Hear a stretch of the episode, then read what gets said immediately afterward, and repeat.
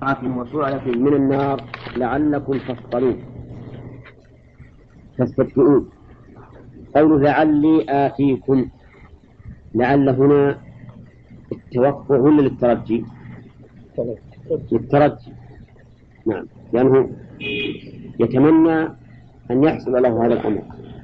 آتيكم منها بخبر. آتي هنا فعل ماضي ولا ولا فعل مضارع؟ يوسف؟ فعل مضارع آتيكم وأصلها.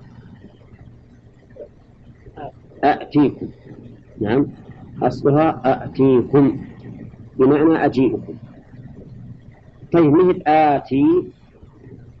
اسم فاعل. الإتيان مصدر. إنما توعدون لآت. فهنا آتي ما تصلح اسم اسم فاعل. لا ما تصلح. ما تصلح لأنها هنا يريد الفعل. لا يريد أن يبين أنه متصل بالإتيان. يريد الفعل والدليل أن أنك لو حولتها إلى معناها فقلت لعلي أجيئكم. فأجيكم أجيئكم واضح أنها فعل مضارع فليست هنا اسم فاعل. وقول لعل يأتيكم منها أي من أي من هذه النار. ومعلوم أن النار نفسها لا تعطي خبرا ولكن المراد من عندها لأن ع... لأن النار عادة لا تشتعل إلا وعندها أناس وعندها أناس. وقول بخبر المؤلف يقول عن الطريق. عن الطريق وكان قد أخطأه.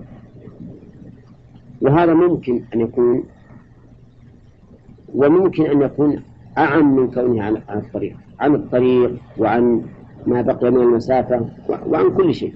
خبر نكر وقوله أو جذوة من النار يقول بتثليث الجيم.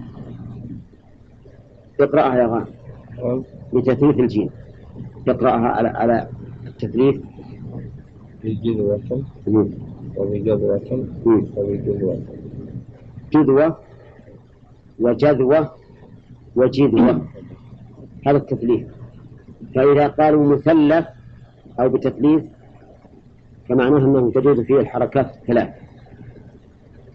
أما إذا قالوا بالمثلثة هذا غير المثلث. وش معنى المثلثة؟ الثاء. يعني عليها ثلاث نقط يعني عليها ثلاث نقط فإذا قيل بالمثلثة يعني بالثاء لا بالتاء. وإذا قيل بتثليث كذا فالمعنى تجوز فيه الحركات الثلاث. ما هي الجدوى؟ قال قطعة وشعلة. قطعة وشعلة من النار يعني معناه يأتي بعود في طرفه نار مشتعلة هذا الجدول وقوله لعلكم تصطلون. من النار لعلكم تصطلون. لعل هذه للتعليل. أي لأجل أن تصطلوا. لأجل أن تصطلوا. وقد مر علينا أن لعل لها عدة معاني. لها عدة معاني. الأول الترجي والإشفاق والتوقع والتعليم. هذه معاني لعل. قال لعلكم تصطلون تستدفئون. تستدفئون لأن الصلي معناه الاحتماء بالنار. فالاصطلاء إذن الاحتماء بها وهو الاستدفاء. وهذا دليل على أنهم كانوا في بر ولا لا؟ في بر ويقول والطاء بدل من تاء الافتعال. الطاء بدل من تاء الافتعال. هذه علة تصريفية. وش تاء الافتعال؟ التي تدل على فعل الشيء. اصطلى أصله استلى اصطلى اصطلى وتصطلون أصلها تصطلون. تصطلون. نعم. مثل تبتغون. ولكن القاعدة التصريفية في اللغة العربية أنه إذا وقع التاء الافتعال بعد الصاد فإنها تقلب طاء. ويقال اصطلى بدل استلى ويقال تصطلون بدل تصطلون. من مأخوذة. من صلي النار. من صلي النار. بكسر اللام وفتحها. بكسر اللام صلي النار. الفتحة. صلى النار. إذا من صلي كرضي أو من صلى كرم وفيها لغتان في اللغة العربية. في القرآن الكريم لا يصلاها إلا الأشقى. من أي البابين؟ من باب رضي يرضى أو رمى يرمي؟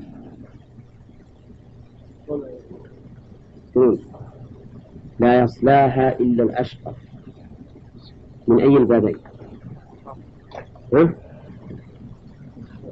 رضي من رضي. من رضي. لو كانت من رمى لكان لا يصليها. كما يقال لا يرميها. إذا فالقرآن يدل على أن على ما قدمه المؤلف من أنها بكسر الله. أفصح. أولا.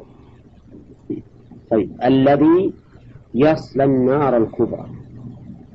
يصلى ولم يقل يصلي من يجوز باللغة العربية. قال المؤلف رحمه الله إيه من صلى بالنار. أنا قلت النار. فلما أتاها نعم. قوله في سورة الأخرى لعلي أتيكم قدس أو أجد على النار هدى نعم. ما يؤمن بالنبوة كان شاهد أو الهدى لكن مو إحنا إذا قلنا أن الخبر أعم من ذلك مو معناه أنه ينفي هذا الشيء. ويدل على أنه, كان يحتاج إلى دليل. وقلنا أن الظاهر أيضا أن السماء مهيمة وإلا لكان يعرف النجوم لأنه راعي وقد بقي ثمان سنوات يعرف غالب النجوم. لكن ما يبعد أنها كانت مغيمة السنة وقوله فلما أتاها نودي لما أتاها يعني جاء إلى النار ووصل إليه. نودي من شاطئ الوادي الأيمن. نودي النداء هو دعاء الشخص بصوت مرتفع. والمناجاة المسارة بصوت منخفض. وقد قال الله تعالى وناديناه من جانب الطول الأيمن وقربناه نجيا. فموسى نودي من بعد ثم قرب فنوجي وقوله نودي من شاطئ الوادي كلمة نودي مبنية للفاعل ولا للمفعول؟ مبنية للمفعول. ومن الذي ناداه؟ الله كما في آية أخرى إذ ناداه ربه بالوادي المقدس طوى. فهنا حذف المفعول به. حذف الفاعل حذف الفاعل لأي غرض؟ للعلم به لأنه معلوم أن الذي ناداه هو الله. بدليل إني أنا الله رب العالمين. إني أنا الله رب العالمين. وقوله نودي من شاطئ جانب. شاطئ الشيء جانبه. ومنه شاطئ النهر. شاطئ النهر يعني جانب النهر. وقولها الوادي الوادي مجرى الماء.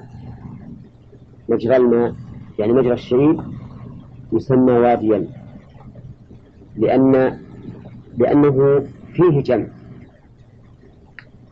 والودي الجمع فعليه يكون مجرى الشعيب واديا. وقوله من جانب الوادي الأيمن كلمة الأيمن الصفة للوادي ولا الصفة للشاطئ؟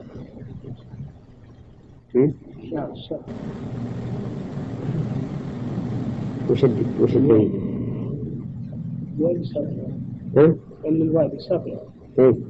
الوادي له شاطئان لكن ما عندنا واديان أحدهما أيمن والثاني أيسر ويدل على ذلك قوله تعالى وواعدناكم جانب الطور ها؟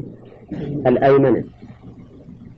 فإن إذا كلمة الأيمن صفة لشاطئ أي من الشاطئ الأيمن.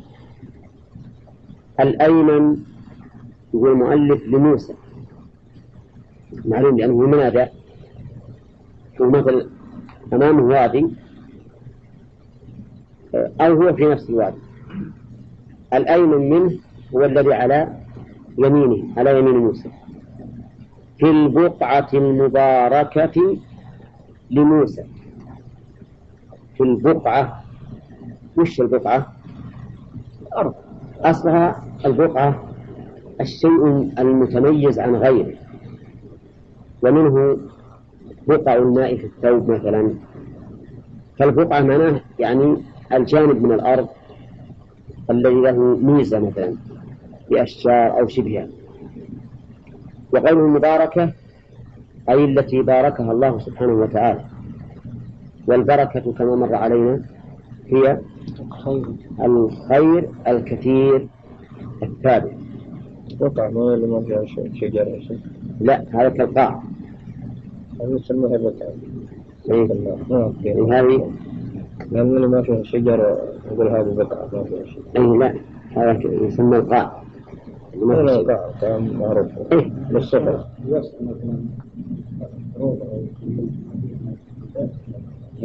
يسمى؟ بقعة لا. هذا يمكن لغة عرفية.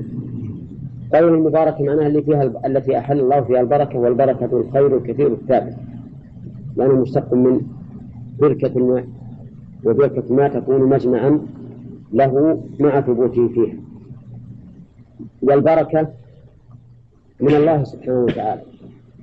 البركة من الله. وليس شيء مبارك لشخصه بل لما أنزل الله فيه من البركة. وقد مر علينا بحث في كون الإنسان يتبرك به مثل ما يقول الناس زرنا نتبرك به. فهل هذا صحيح؟ ولا لا؟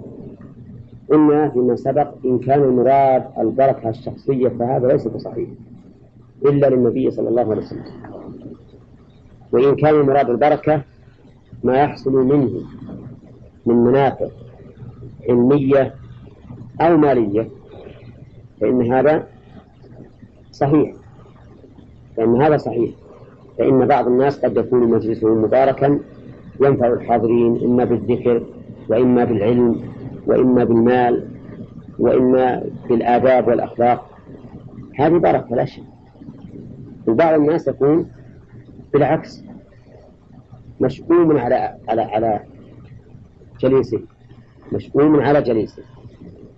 كما أن من الناس أيضا من يكون مفتاحا للخير ومغلاقا للشر ومنهم من يكون بالعكس. ومنهم من يكون بالعكس. وقولها المباركة لكن المؤلف قيدها قيدا حسنا. قال المباركة لموسى. فهي مباركة في ذلك الوقت بالنسبة لموسى أما بعد ذلك فليس لها صبغة دينية. ليس لها صبغة دينية. وليست مقدسة بعد ذلك وإنما هذا خاص في وقت تكليم موسى. ومنه أيضا غار حراء مثلا. غار حراء بالنسبة للرسول صلى الله عليه وسلم. مبارك للرسول متى؟ حين نزول الوحي عليه فيه. أما بعد ذلك فلي- فليس له صبغة دينية ولهذا من البدعة أن الإنسان يذهب إلى غار حراء ليزوره تعبدا. وكذلك غار ثور أما إذا كان يزوره اطلاعا فقط فإن هذا لا بأس به ولا حرج لأنه ما يريد التعبد. فمن من هذه الأماكن اللي ما يثبت لها قدسية عامة. تكون قدسيتها خاصة متى؟ في حينها فقط. ولمن هي له أيضا. وأما لغيره فلا, فلا يكون لها هذا الحكم. ولهذا من أحسن ما مشى عليه المؤلف تقرير هنا لموسى لسماعه كلام الله فيها.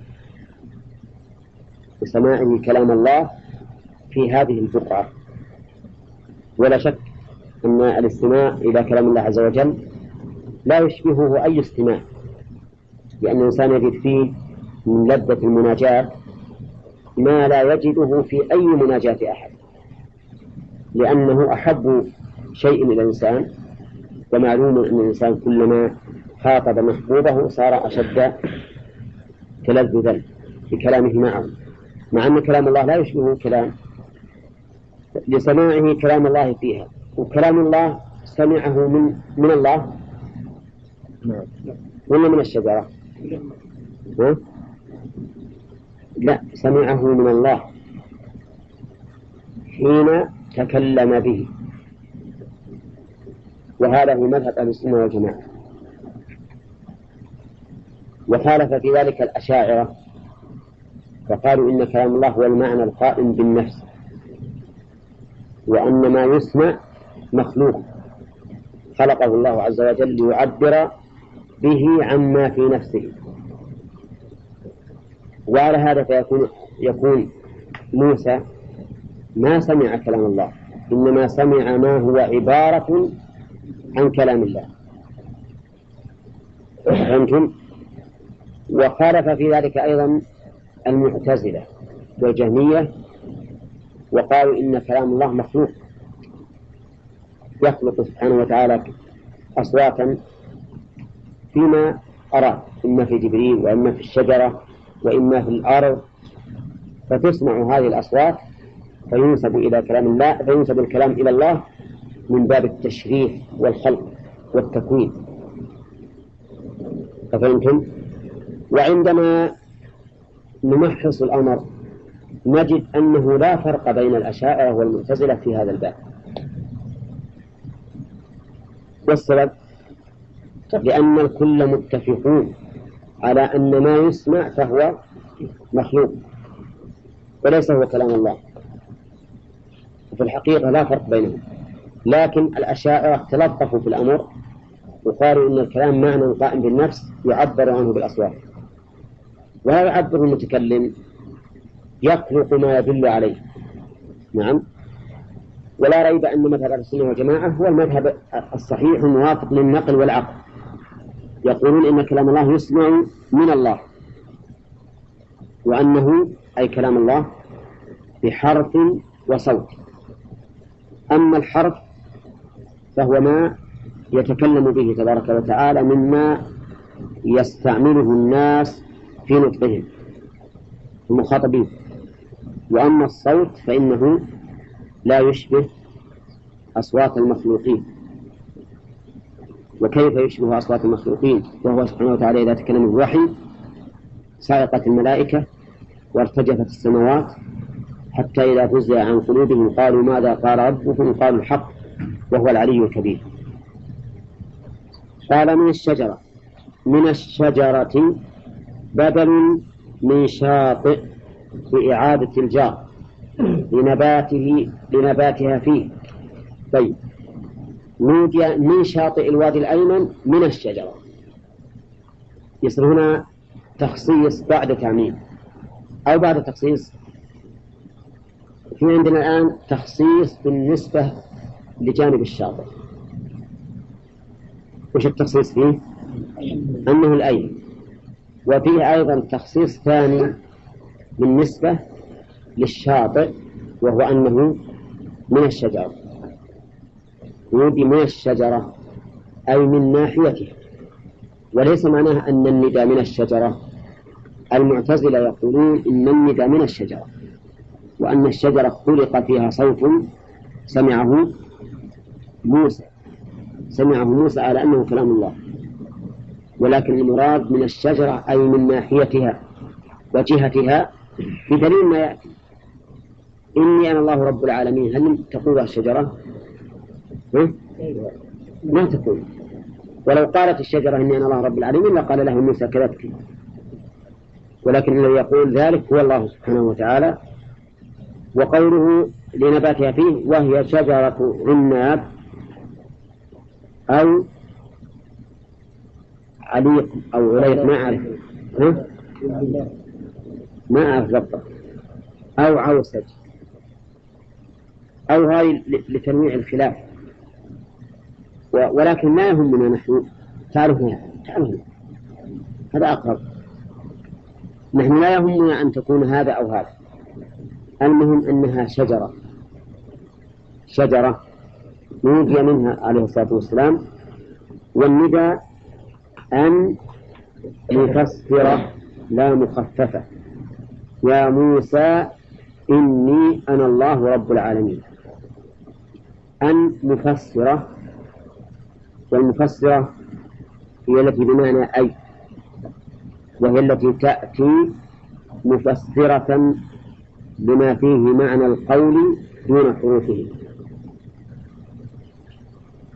فهمتم؟ مفسرة بمعنى إيش؟ بمعنى أي وهي التي تأتي مفسرة بما فيه معنى القول دون حروفه وش معنى لما فيه معنى القول دون حروفه؟ يعني لكلمة فيها معنى القول لا حروف القول الندى فيه معنى القول ولا حروفه؟ معناه ما فيها قيل له بل فيها نودي فتكون مفسرة. وأوحينا إليه أن اصنع الفلك. وأوحينا إليه أن اصنع أن هذه مفسرة ولا ولا مخففة؟ مفسرة. لأنها أتت بما فيه معنى القول وهو الإيحاء دون حروف القول. وقول المؤلف إيه؟ يعني دون حروف القول. القول اللي هي قاف واو لام. يعني ما نقل الكلام الذي نادى به لا معناه إن إنها تكون مفسرة لفعل فيه معنى القول. لا حروف القول. يعني مثلا لو قال قيل له أن يا موسى. ما تكون هنا أن مفسرة لأن فيها حروف القول. لكن نودي تكون أن مفسرة لأن فيها معنى القول. ولهذا سميناها مفسرة لأنها فسرت النداء بالقول. إذ أن مدخول إذ أن مدخولها مدخولها أن يا موسى إني أنا الله. مدخولها قول ولا لا؟ قول. يا موسى إني أنا الله هذا قول. فلهذا نقول إنها مفسرة لأنها فسرت معنى الفعل ضمن القول دون حروف القول وقوله لا مخففة. مخففة منين؟ من الثقيلة. فلا تصح أن تكون مخففة لأنه ينطبق عليها آه، معنى التفسيرية هذه واحدة. وأيضا المخففة تحتاج إلى تقدير. وش اللي بقدر؟ ضمير الشام. يبقدر اسمه اللي هو ضمير الشام. والأصل؟ عدم. عدم التقدير. وقول المؤلف لا مخففة أشار إلى نفيه لأن بعض المعربين يقولون إنها مخففة. يا موسى إني أنا الله رب العالمين. إني أنا الله. يعني الذي أخاطبك. أنا الله. فبدأ بالألوهية لأنها هي المقصود. وقال رب العالمين ثنى بالربوبية لأن الربوبية في الحقيقة وسيلة إلى الألوهية. ولهذا من أقر بالربوبية لزمه أن يقر بالألوهية وإلا كان متناقضا. والله تعالى يحتج على المشركين بالألوهية يحتج عليهم دائما في إقرارهم بالربوبية. لأن من أقر أن الله ربه فإنه يقال له إذا يجب أن تعبد هذا الرب. إذا عبدت معه غيره فإنك, فإنك لم تصدق بإقرارك بربوبيته. فهما متلازمان. ولهذا قال الله سبحانه وتعالى يا أيها الناس اعبدوا ربكم الذي خلقكم والذين من قبلكم فجعل الخلق الذي هو من مقتضى الربوبية جعله دليلا ملزما لعبادته. اعبدوا ربكم الذي خلقكم. إني أنا الله. إني أنا الله ماذا تعرفون أنا؟ ها؟ خبر المبتدأ ما يمكن ضمير يصل خبر أبدا بدل؟ بدل لا تصح ضمير فصل؟ طيب ضمير الفصل يفصل بين الخبر والصفة وهذا ما لو قال إن الله ما اشتبه الأمر. فالظاهر لي أنها مبتدأ. إني أي المتكلم أنا الله. كما قال إنني أنا الله لا إله إلا أنت فهو مبتدأ والله خبره. وجملة المبتدأ والخبر في محل رفع خبر إن. وقوله رب العالمين خبر ثاني. لأنا ورب العالمين. يا غالب ما معنى الرب؟ نعم. معنى الرب هو الخالق. المالك المدبر لجميع الأشياء. وقولها العالمين المراد بهم من سوى الله. من سوى الله. وجمعهم باعتبار أصنافهم. ولا فالعالم كل من سوى الله فهو عالم. لكن جمعوا عالمين لأن في مثل عالم الإنس عالم الجن عالم البهائم عالم الملائكة. نعم. فجمعوا باعتبار أجناسهم. وهذه الربوبية عامة ولا خاصة؟ عام. عامة. عامة. وقد مر علينا أن الربوبية تنقسم إلى عامة وخاصة. كما أن العبادة أو العبودية تنقسم إلى عامة وخاصة. وقد اجتمع في قوله تعالى قالوا آمنا برب العالمين رب موسى وهارون. فقول برب العالمين هذه العام. ورب موسى وهارون خاصة. نعم. شو؟ في آية أخرى أنا ربك إيه نعم. إنما كان معلم بالآية هذه. إني أنا الله رب العالمين. وأن ألق عصاك. نعم. شيخ الذي بين السنة والجماعة أن الله يتكلم بحرف الإنسان. نعم. وأن الحرف من جنس حروف التي يستعملها اللي يت- يتكلم بها الناس نعم. لا يقتضي هذا التشبيه. لا ما ينفع التشبيه لأن الحروف هذه ما هي بصفة ما هي بصفة الله. صفة الله الصوت. أما الحروف فإنها منطوق بها وليست نطقا. ما, ما, ما في تشبيه. طيب شيخ ثاني فكرة الشجرة. نعم. من الشجرة؟ نعم. فائدة في ذكر أن الشجرة يعني معناه تحديد المكان. المقصود تحديد المكان لأن شاطئ الوادي واسع. وعام فتخصيص المكان هذا يكون أبين. إذ أن موسى لو نودي من جميع الشاطئ يلتبس عليه الأمر. لكن إذا حدد الندى من جهة معينة خاصة صار هذا أبين له وأوضح. قال وأن ألق عصاك. هذه معطوفة على قوله إيش أن يا موسى نودي أن يا موسى يعني ونودي أيضا أن ألق عصاك وألق بمعنى ضع عصاك على الأرض وعصاك لماذا استصحبها؟ راعي إيه؟ إيش قال؟ أتوكل عليها وأهش بها على غنمي ولي فيها مآرب أخرى مآرب أخرى ما ذكرها وش هي غانم؟ نعم. وش المآرب الأخرى؟ قيل أنه يحفر البال فيها ها؟ قيل أنه يحفر البال فيها والله أعلم وغير. طيب ويرفع بها السباع ويرفع بها عن نفسه. لكن ذكر جانب المصالح. أتوقع بها على غنمي وأهش بها أتوقع عليها وأهش بها على غنمي وأما جانب دفع المفاسد فأجمله في قوله ولي فيها مآرب أخرى. وهذا في الحقيقة من الأدب في النطق. من الأدب في النطق. وتجدون أن صفات الله سبحانه وتعالى في مقام الإثبات يؤتى فيها بالتفصيل. وفي مقام النفي يؤتي فيها بالإجمال غالبا. نعم.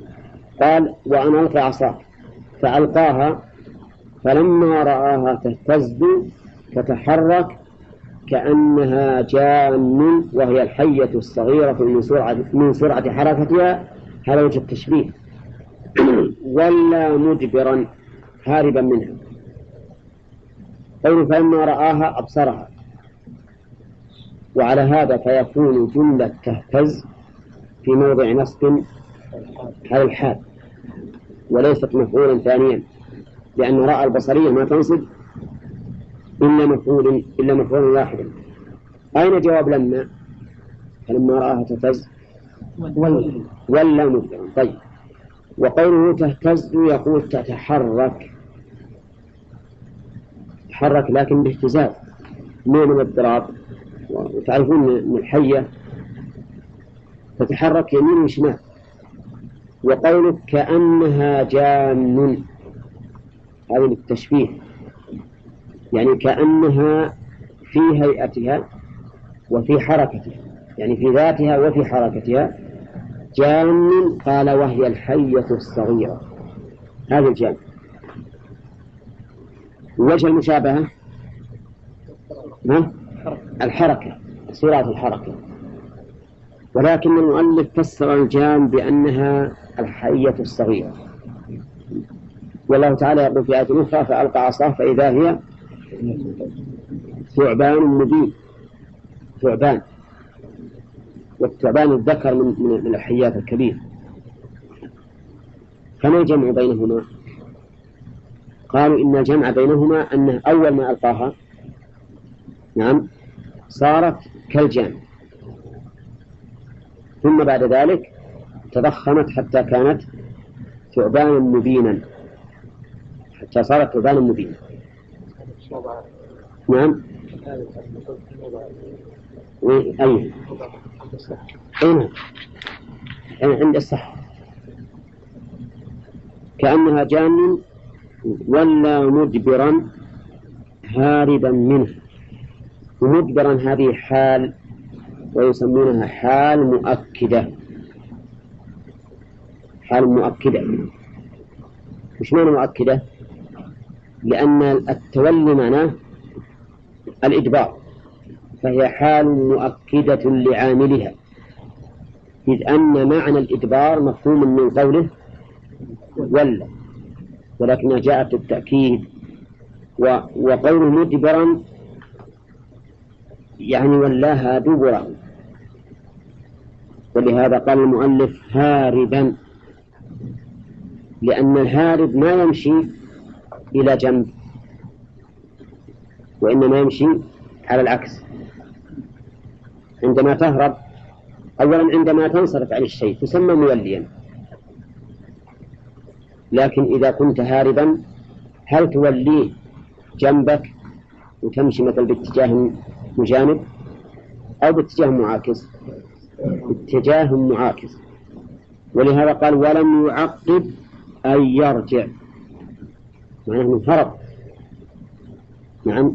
آه، ولكن الله يقول ولم يعقب فنودي يقول المؤلف يا موسى أقبل ولا تخف. ولهذا ينبغي أن نقف على قوله ولم يعقب. لأن لو وصلنا ولم يعقب يا موسى لظن الظان أن الكلام واحد ولكن الكلام انفصل. فقال يا موسى أقبل ولا تخف إنك من الآمنين. أقبل مقابل التولي ولا تخف مقابل الهرب لأن الهارب يكون خائفا. ثم طمأنه بقوله إنك من الآمنين. إنك من الآمنين. تأكيد بقوله ولا تخف. لأن الآمن ما يخاف. وإنما يخاف من ليس عنده أمن. وهنا قال إنك من الآمنين ولم يقل إنك آمن بل قال من الآمنين. فما هو البلاغة في هذا؟ مراعاة الخواتيم نعم مراعاة الفواصل. يمكن نقول هذه مراعاة الفواصل. لكن هذه مناسبة لفظية؟ نعم. يتذكر أن هناك آمنون. فإذا كان هناك آمنين فإنه لا لا غرابة أن تأمن. يعني لأن الإنسان إذا ذكر بما حدث لغيره صار أشد طمأنينة في حصول ذلك الشيء. ونظيره بالعكس قول فرعون فإن اتخذت إلها غيري لأجعلنك من المسجونين. ولم يقل لأسجننك لأجل أن يرهبه بأن عنده من هو مسجون وأنه ليس يعجزنا أن نسجنك. الحاصل أن مثل هذا يقال لأجل أن يتذكر موسى عليه الصلاة والسلام أن هناك أناسا آمنين فيأمن أكثر إن الإنسان يعلم أن الله تعالى حكيم جعل لكل شيء سببا فيأخذ بهذه الأسباب ثم دعي يخبر هذا لماذا؟ لأن يخلق ويطمئن كذلك إذا أراد أن يخرج خارج البلد أنه ينبغي أن يذكره بوجه يعمل أمور تثبت وربما تحدث أشياء يحتاج إلى إلى إلى نعم فهذه الأشياء ينبغي الإنسان يذاكرها عامة يخلق ما يذاكرون تجد بعضهم في قبره معهم الألف يخرج يدرس مثلا يعلم نعم. يدعى في وقت من العادة يذهب كل هذا ما الذي ينبغي أن تخبر أهله بما خرج عن العادة من فعله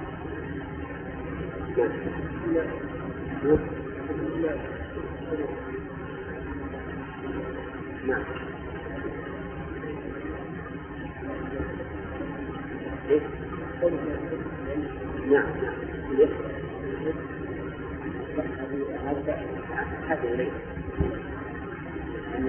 لو أنه أخبر وجهه ربما العيون إلى الآن ثم إن أهله مختصين يعلمون بذلك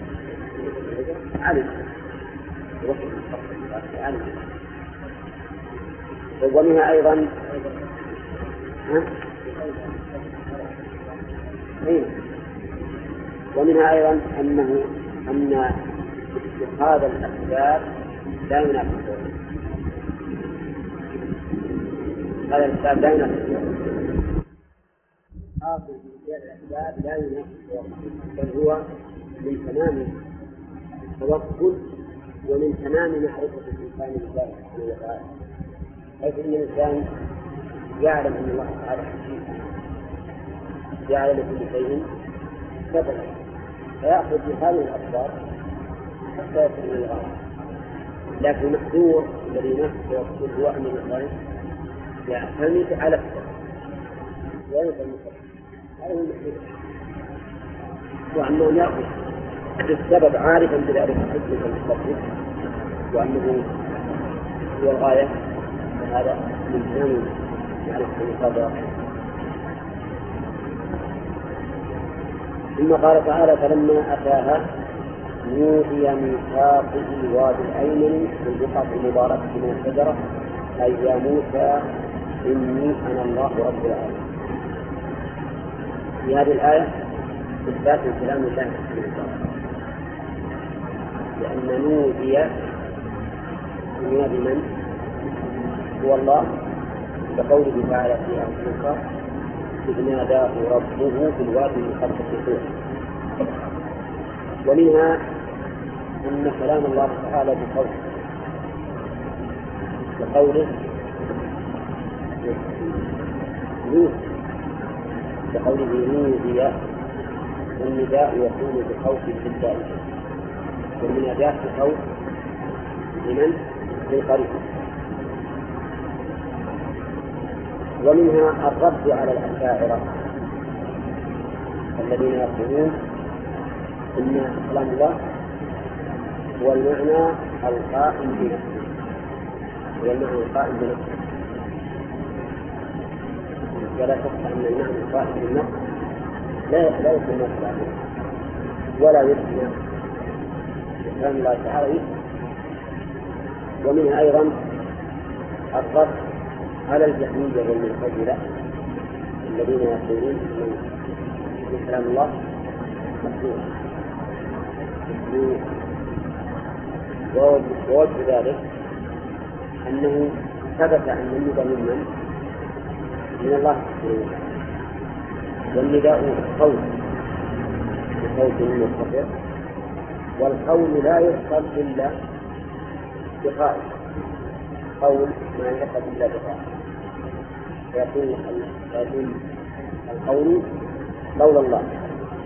وكل صفة مثله لا فإنها غير مخلوق. لأنها وصف لمن اتصف به. فإذا كانت وصفا للخالق فهي غير مخلوق. فيكون في الآية رد على الطائفتين الأشعرية والمعتزلة. ومنها أيضا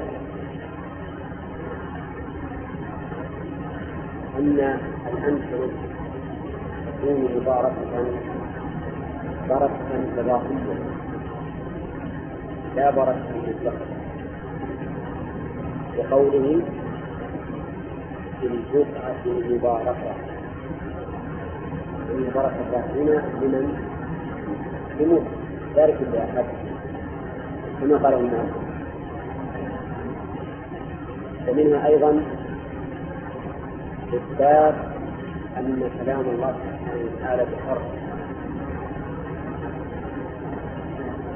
من قوله أن يا موسى إني أنا الله رب العالمين. فإن يا موسى إني أنا الله رب العالمين جمل مكونة من شروط فيكون في هذا رد على من؟ الأتباع لأن الأشاعرة يقول الكلام هو نعم فاعل فأنا عندما أغني أن أتكلم مثلا بالتسبيح أو يقول هذا المضمر هو الكلام. وما سمع فليس هو الكلام بل هو عبارة عن الكلام.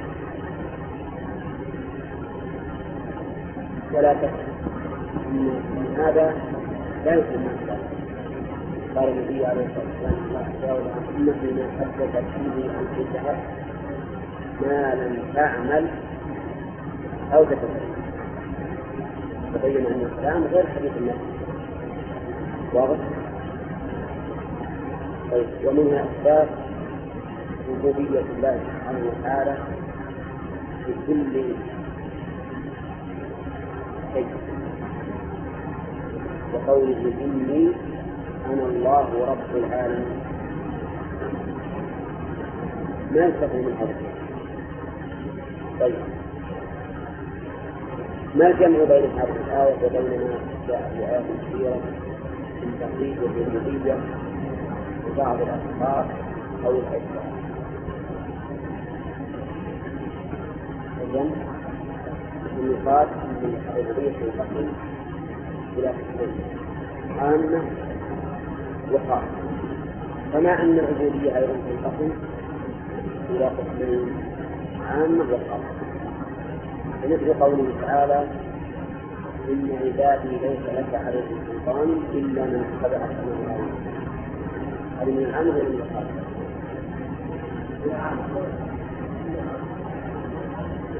إن أنت عباد إن عبادي ليس لك عليهم سلطان إلا من اتبع السماء عامة الاستثناء إلا من اتبع نعم إن كنا مستثنى منقطع إن عبادي غفر عليهم الشيطان فتكون خاصة. لكن من يقرر أنه إذا دار الأمر بين اثنين واثنين قطعا فالأفضل الاستقرار فالأفضل أن يكون إن كل من في السماوات والأرض إلا آتي الرحمن عبدا عامة. وعباد الرحمن الذين يمشون على الأرض هونا هذه قال. إني أنا الله رب العالمين. وأن ألق عصاك فلما رآها تهتز كأنها جان ولا مدبرا ولم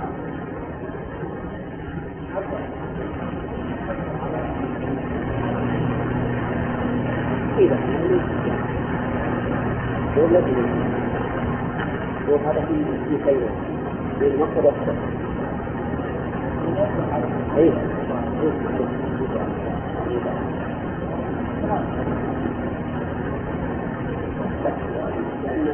لأن الذنوب من بين بين مصر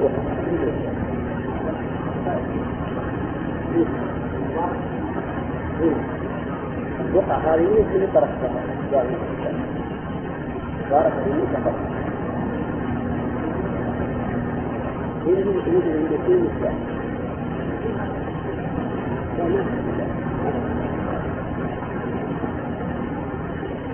وأن ألقي عصاك فلما رآها تهتز كأنها جان يبدأ مدبرا ولم يعقب يا موسى إلى آخره.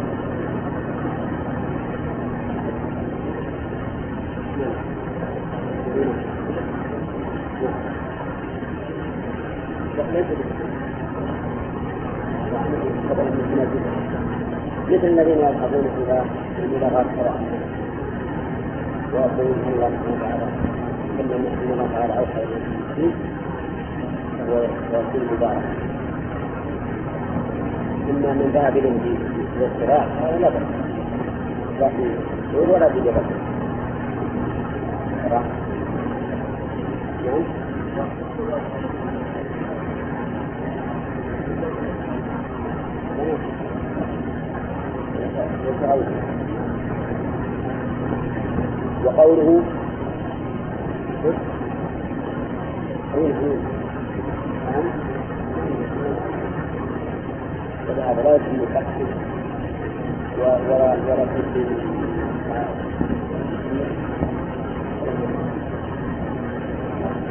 وقوله أن ألقى عصاك فلما رأى في هذا دليل على أن موسى كان يستخرج العصا بقوله ألقى عصاك وفيه دليل على قدرة الله سبحانه وتعالى. يعني بمجرد أن يقام صارت تحتفظ كأنها جاهزة بمجرد الجلسة وهذا دليل على القدرة. وفيه دليل على حكمة الله سبحانه وتعالى أيضا حيث إن هذه الآية مناسبة لمن سيقابله موسى لأنه سيقابل من؟ السحر. وهذه الآية مناسبة تماما له لأنهم سوف يعجزون عن مقابلته كما حصل من السحرة آمنوا لما رأوا هذا الأمر الذي لا طاقة لهم به ومنها أيضا أن هذه العصا صار لها حركة سريعة لأن الجان نوع من السياحة التي عرفت بالحركة السريعة ومنها أنه يجوز على الأنبياء ما يجوز على غيرهم من الخوف الكبير بقوله ولا مدبرا ولم يخف مع أن موسى كما تعلمون كان من الرجال الأقوياء لكنه يعتريه ما يعتري غيره من الخوف. وقد سبق أن خرج من المدينة خائفا وخائفا ومنها أيضا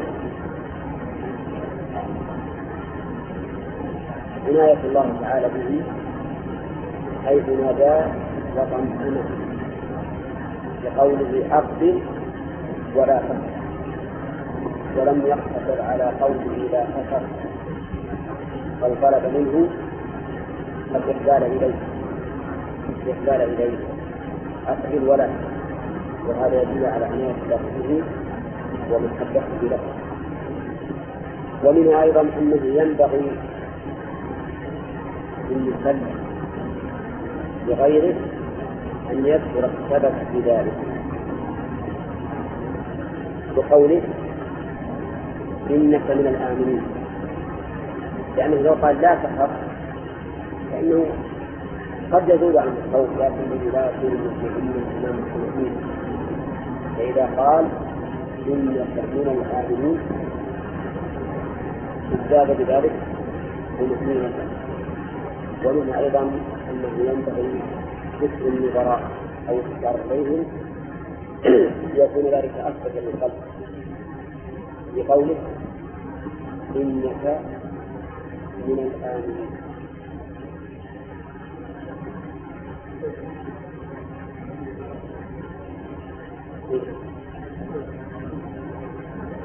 لأنه حتى المقابلة مقابلة الذي يقال في النار. خير من يأتي إن إن إن يأتي أمامه تعرف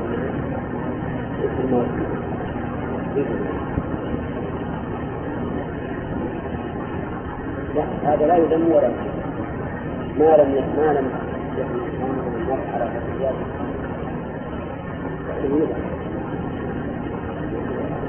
كل الأمور الطبيعية ما تضمنت غير مقتضى الطبيعة لكن إن أوت إلى غير واجب إلى إلى واجب أو غير محرم كانت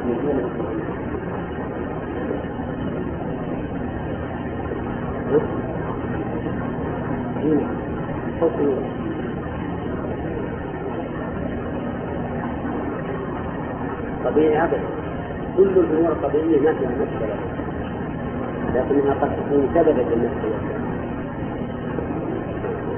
يدل على أن مثلا خوض الرسول عليه الصلاة والسلام رفع من الرجال وقول البشر ونحو ذلك هذه وإن كانت طبيعة فإنها مهيئة تكون موضوعة لغيرها لأن الأمور الطبيعية لا الإنسان هو التصرف يدخل عليها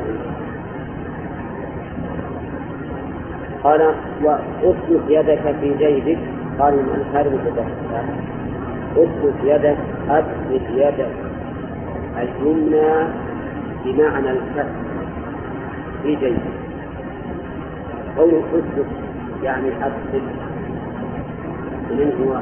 سلك سلك المسحة التي يدخل في فرجع سلك بمعنى الإدخال ومعنى يسلك أدخل وقوله يدك بمعنى الكف حقيقة لا حاجة إلى هذا لأنه قد يحصل به المرء أن هذا الكتاب التأليف ولكنها ليس ليس كتاب التأليف بل المراد باليد عند الإطلاق الكف. ولهذا لما قال الله تعالى والسارق والسارقة فاقطعوا أيديهما كانوا مراد بالأيدي الأكف. أما إذا أريد باليد غير غير الفرق فإنها تقيد به. في قوله تعالى فأخذوا وجوهكم وأيديكم إلى المرافق. في التيمم قال تمسحوا بوجوهكم وأيديكم منه. وكان الفرق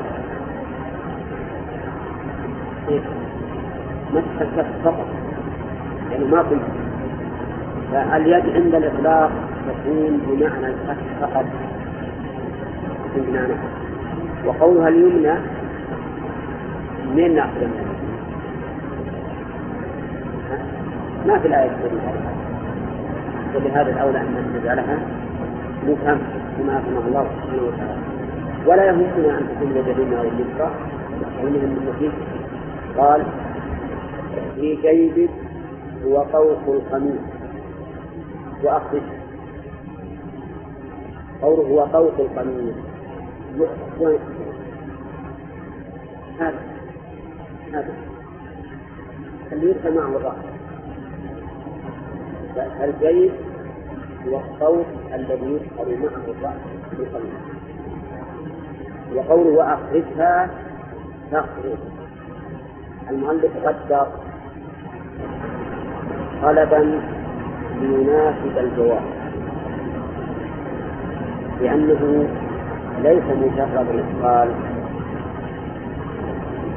تخرج به بيضاء بل إذا أخرجها خرجت بيضاء لكن حقيقة أنه لا داعي إلى ذلك وأنه لا مانع أن يكون تخرج جوابا لقوله اكتب فإن الإدخال إذا قلت تخرج معناه لا لازم من ذلك أن يكون أخرج. أن يكون أخرج. والأصل عدم الحد. وعليه فتخرج هنا مجزومة جوابا للطلب في قوله اكتب لأن جواب الطلب إذا حذفت منه الفاء صار مسلوبا وإن وجدت منه وإن وجدت معه الفاء صار منصوبا بهم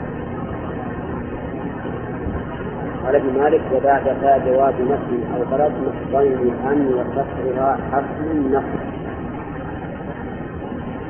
يعني أن أن تنصب بعد فاء التي وقعت جوابا لنفي أو طلب النفي نعم.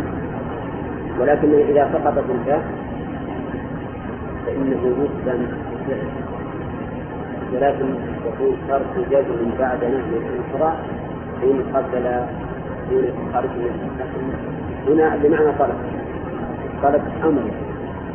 تخرج خلاف ما كانت عليه من الأدمة الأدمة السمرة يعني اللون الذي بين البياض والسواد يسمى أدمة وكان موسى صلى الله عليه وسلم آدم.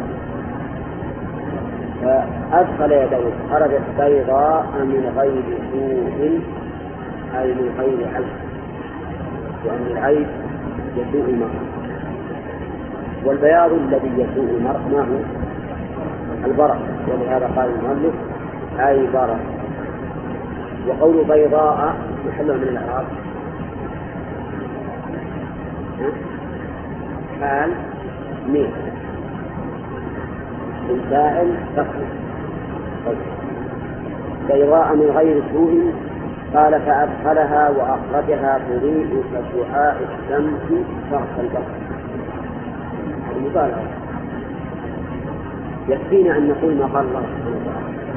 بيضاء من غير سوء يعني ليس برقا بل بياضا لا يكره ولا يكره وأما أن تكون تضيء فإن الله يقول تخرج مريئة لأن الإضاءة أبلغ من مجرد البياض. وأبلغ من مجرد البياض وذلك أيضا أقوى في الآية ونحن نقول كما قال الله. بيضاء. واضم إليك جناحك من الرهب بفتح الحرفين الرهب وسكون الثاني مع فتح الأول وضمه.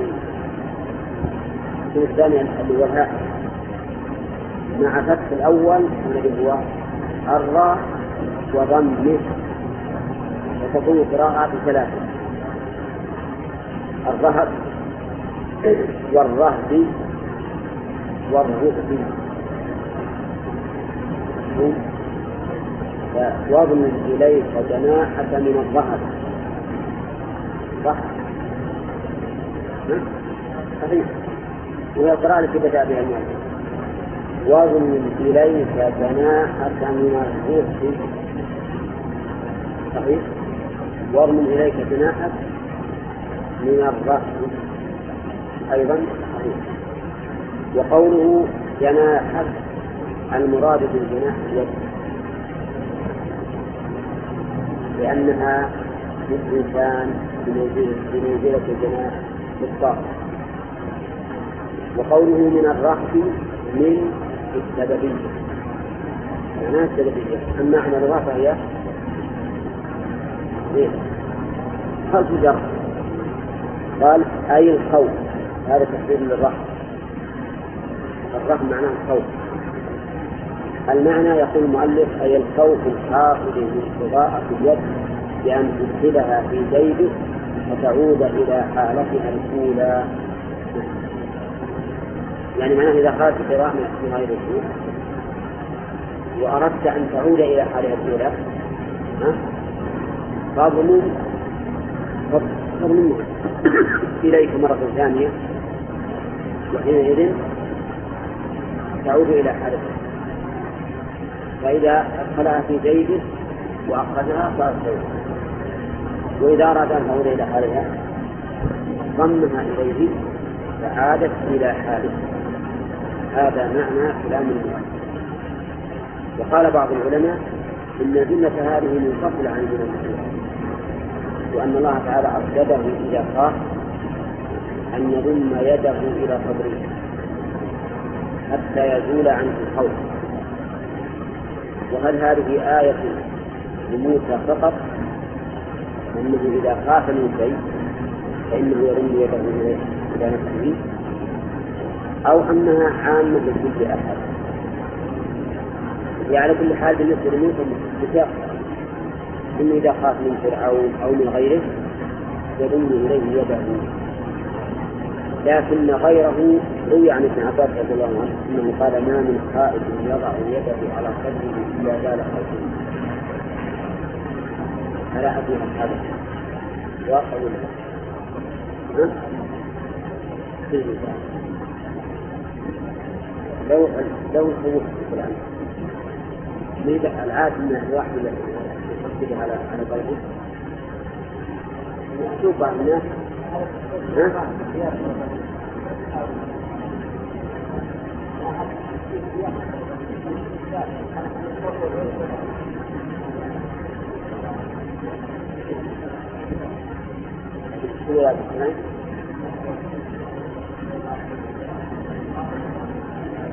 على قدر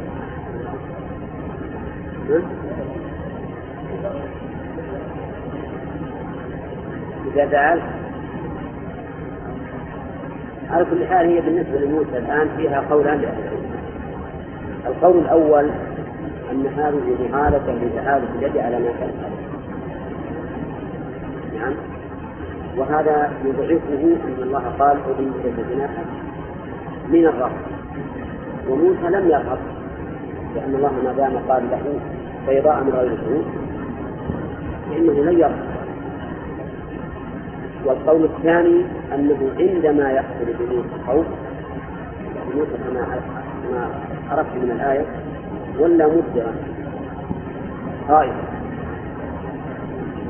فأرشده الله إلى أنه إذا أراد أن يزيل خوفه من شيء فإنه يضم يده إليه. إلى نفسه. ويضم إليه جناحه من وعبر عنها بالجناح لأنها للإنسان كجناح الطائر وهذا صحيح. وهي جناح أيضا. حتى الإنسان عند الساعي إذا قد يرفض يرفض بيديه ولا لا؟ نعم. يقول هكذا لو تربط به ما ما صار تربط نعم. يعني لا شك أنها تهين الإنسان كما أن جناح الطائر يهين. كذلك بالتشديد والتخفيف أي العصا واليد وهما مؤنثان وإنما ذكر المشار به إليهما وإنما ذكر المشار به إليهما المبتدأ لتذكير خبره.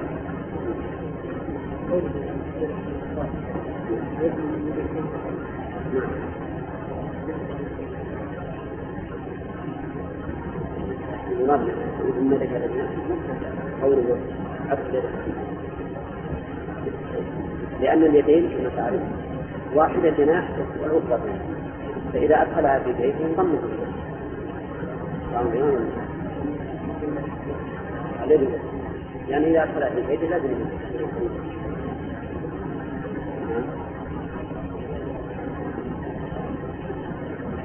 مثال يقول الجناح يجزيه في الصلاة. والجناح في الأصابع والأصابع.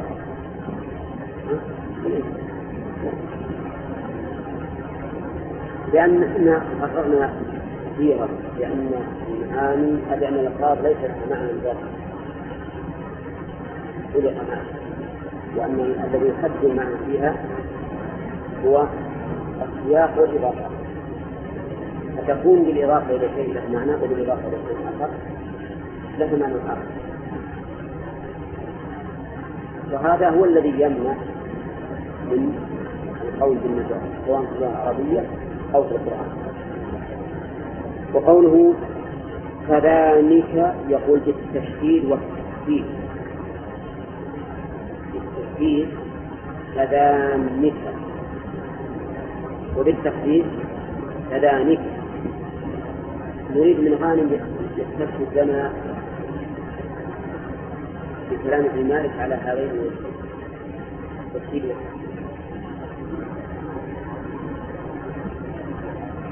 من طالبكم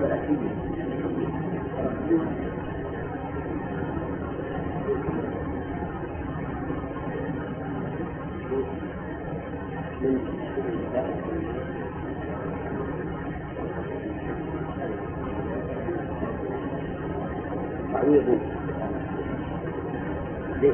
صح والنون من بين وتين سجيدا أيضا. مثل النون من التداني وتعويض بذاك الصدى كذلك أي العصا واليد. العصا مؤنث ولا مذكر؟ العصا مذكر ولا مؤنث؟ مؤنث. قال هي عصاي أتوكأ عليه. ولم يقل هو عصاي أتوكأ عليه بل قال هي عصاي أتوكأ عليه. طيب اليد مذكر ولا مؤنث؟ اليد مذكر أو؟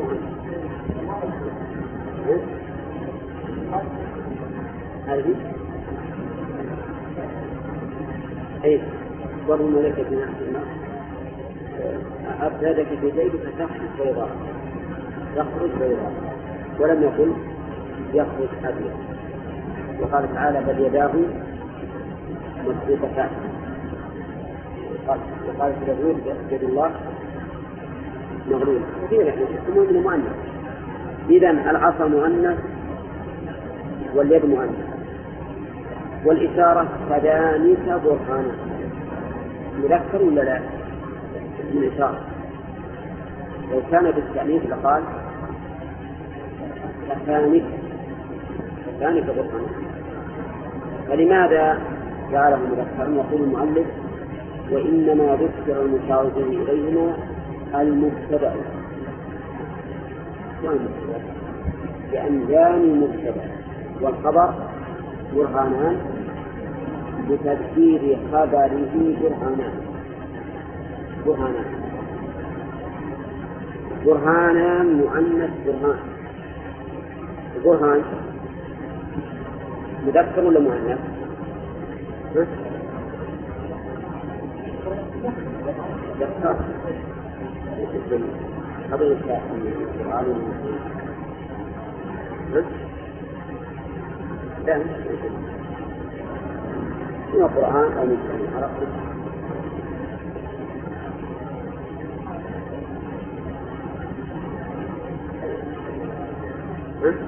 أو أكبر قرآن لا غير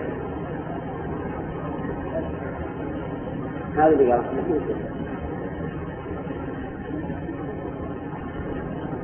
يعني الناس قد جاءهم برهان من ربهم وإن كان هذا ما هو يعني واضح لا لأنه مفصول بين الفعل قال جاء قد جاءتكم برهان. جاءكم برهان.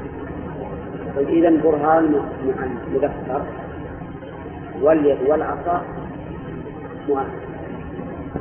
فهنا نوحظ الخبر ولا نوحظ المشار نوحظ الخبر.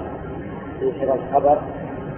لأن برهانان مذكر فذكر اسم المختار برهانان ما هو البرهان؟ هو الدليل. هو الدليل. وقول المؤلف مرسلان من ربه كلمة المرسلات ليست تفسيرا لبرهانه ولكنها بيان لمتعلق قوله ربه لأن كلمة برهان اسم جامد لا يصح أن لا يصح أن يكون متعلقا بالجار عندي بناء قول. طيب مرة ثانية مرسلان قد يقول قائل انها قد يظن الظان أنها تفسير بالبرهان والبرهان ليس معنى المرسل البرهان معناه الدليل الدليل الواضح يسمى برهانا وعند المسلمين يقولون البرهان هو الدليل القاطع القطع.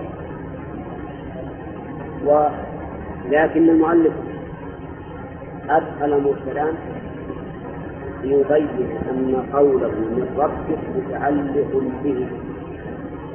المرسلان المقدر ولم يجعله متعلقا بالبرهان لأن البرهان اسم جامد والجار والمجرور ما يتعلق إلا بفعل أو نصف كما قال ناظم الجمل لا بد للجار من التعلق بفعل أو معناه نحو مرتقب يستثني كل ذلك له عمل منه الشافعي غير عمل يعني قوله لا بد للجار من التعلق بفعل نحو مرتقب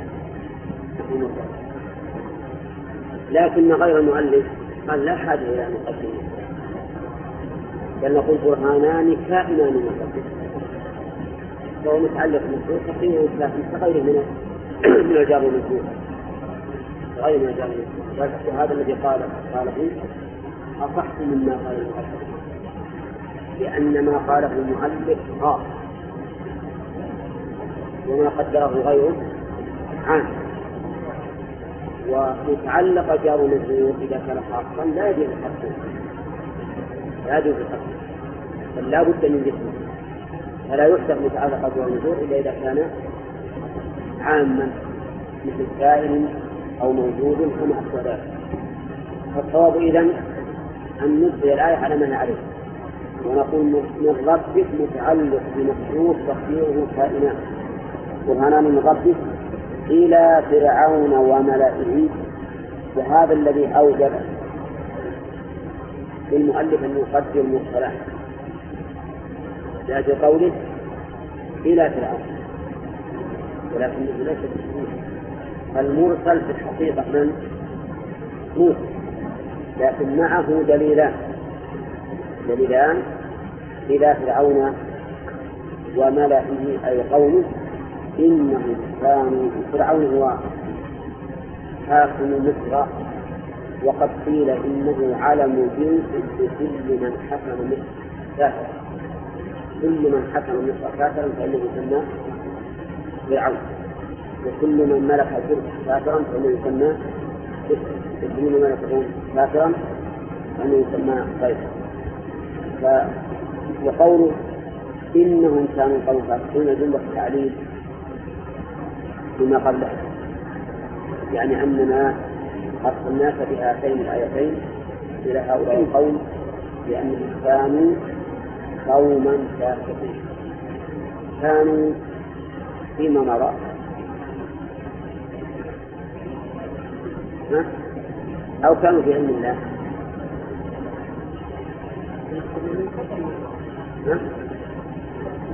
نحن قررنا قبل أن كان مكتوبة الزمن مكتوبة الدلالة على الزمن.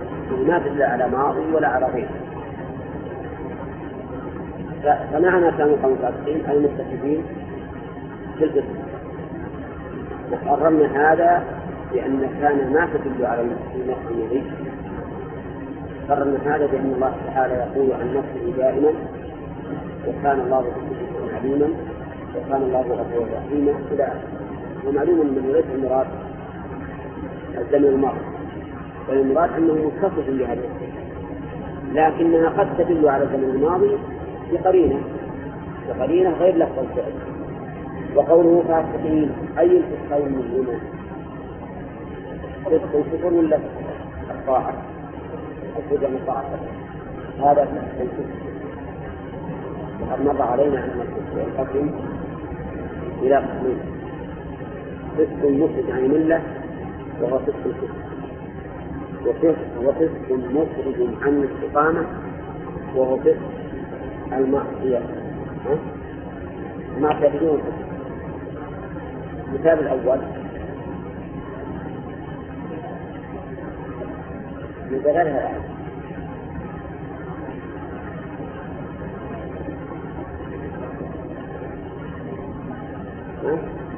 الحاكمين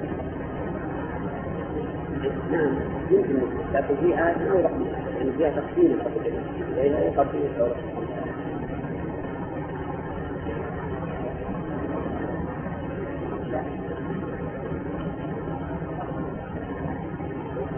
فمن كان مؤمنا ومن كان فاسقا لا يستوون أما الذين آمنوا وعملوا السماوات وأما الذين يتقون وما السماوات ومثال الفسق الذي لا يصلح الإيمان يعني الذين آمنوا جاءهم فاسق بنبأ فتبينوا أن تصيبوا قوما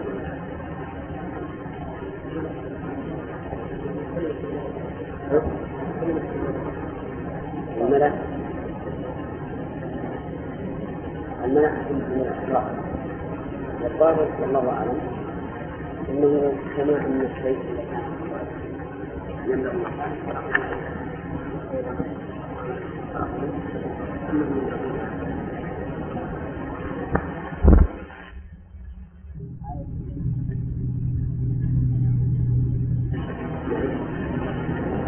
ثانيا حكمة الله سبحانه وتعالى. حيث يعطي الأنبياء من الآيات ما يناسب الوقت وحال المصحف إليه لأن هذا من الحكمة أن تأتي الآيات مطابقة للواقع ومنها أيضا هذه الآية التي وصيها موسى وهي أنه يخفي بيده إذا الخلاف فلا في بيته يخرجها بيضاء من غير ومنها إرشاد الله تبارك وتعالى موسى إذا خاف من شيء أن يضم إليه يده حتى يطمئن ويسكن قلبه. وهل هذا خاص به أو عام؟ تقدم أن الذي روى عن ابن عباس أن من خاف من شيء فليضع يده على قلبه فعليه يكون عاما وبعضهم والظاهر أنه خاص. الظاهر أنه بموسى لأن الإنسان قد يستعمل هذا الشيء ولا يدعو عنه شيء ومنها إثبات أو تأييد الأنبياء بالآيات الدالة على الصدق. تأييد الأنبياء بالآيات الدالة على الصدق. بقوله فذلك برهانان ومنها أن الآيات التي تأتي بها الأنبياء توجد على قوله لأن البرهان معناه الحجة والدليل. الآيات التي تأتي بها الرسل توجد على قولهم يلزمهم بالتفسير. كذا؟ طيب ومنها أنه ما من رسول يرسل إلا أوتي آية تدل على صدقه لأنه لو لم يؤت بآية لو لم يؤت آية لكان للناس عذر في رد في رد رسالته إلا يعني لو جاء واحد أنا رب رب العالمين وعليك من تفعل كذا وعليك من تقول كذا ما نقدر. إلا يبين. والبينة هي الآيات. ومنها لطف الله تبارك وتعالى بعباده. حيث يرسل إليهم الرسل لمصلحتهم لا لمصلحتهم لأن الله يقول ومن كفر فإن الله غني عن العالمين. لكن لمصلحة الخلق يرسل إليهم الرسل. ومنه ومن فوائد الآية أن الرسالة تكون حيث يحتاج الناس إليها بالخروج عن بالخروج عن طاعة الله. بقوله إنهم كانوا قوما فاسقين ومنها أن الله سبحانه وتعالى أن الله سبحانه وتعالى يجدد لهذه الأمة دينها كلما خرجت عنه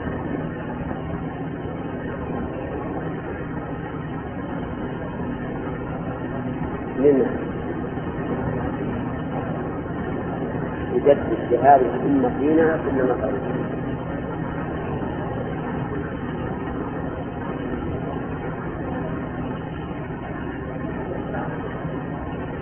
لأن الرسل إذا كانوا يرسلون بصدق الناس وإنقاذهم من الشرك هذه الأمة تختار الرسل فيهم ممكن ما يمكن.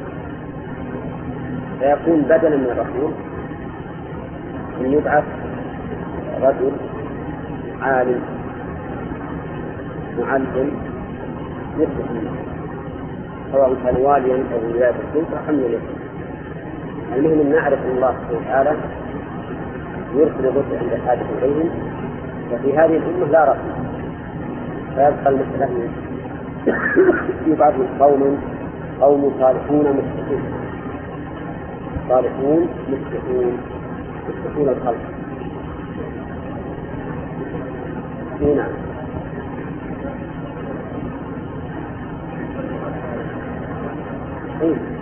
استمر طيب. طيب. ومنها أيضا أن الغالب أن أتباع رؤساء الكفر هم الأصغار لقولهم إلى فرعون وملئه لأن الملأ الأصغار وإن كانت تطلق على القوم كما ذكر في هذه الأخرى إلى فرعون وقومه. كانوا قوم لكن الغالب من الملأ هم الأشراف وهم الذين غالبا ما يأتون يستكبرون عما جاء به أما الضعفاء والفقراء فإنهم يتبعونهم. نعم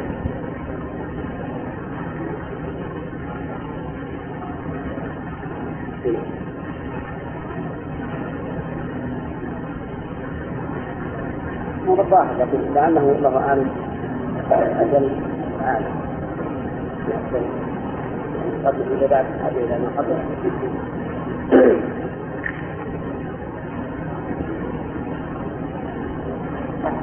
على رأس على على رأس كل مئة. وقد يكون هذا من هذا الحد الأعلى. وقد يبعث من قبل ذلك قال نبدأ بالدرس الجديد وأخي هارون.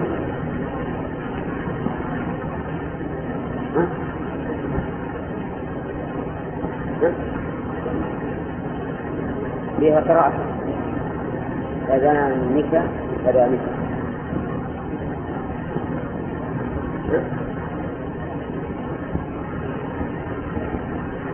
ذلك هو الآن هذا فيه سائر القرآن في غير القرآن ليس غير مثال إليه قال وأخي هارون هو أفصح مني لسانا فأرسله ما يريد أن يصدقني أولا ما إعراب هذه الجملة؟ وأخي هارون هو أفصح مني لسانا.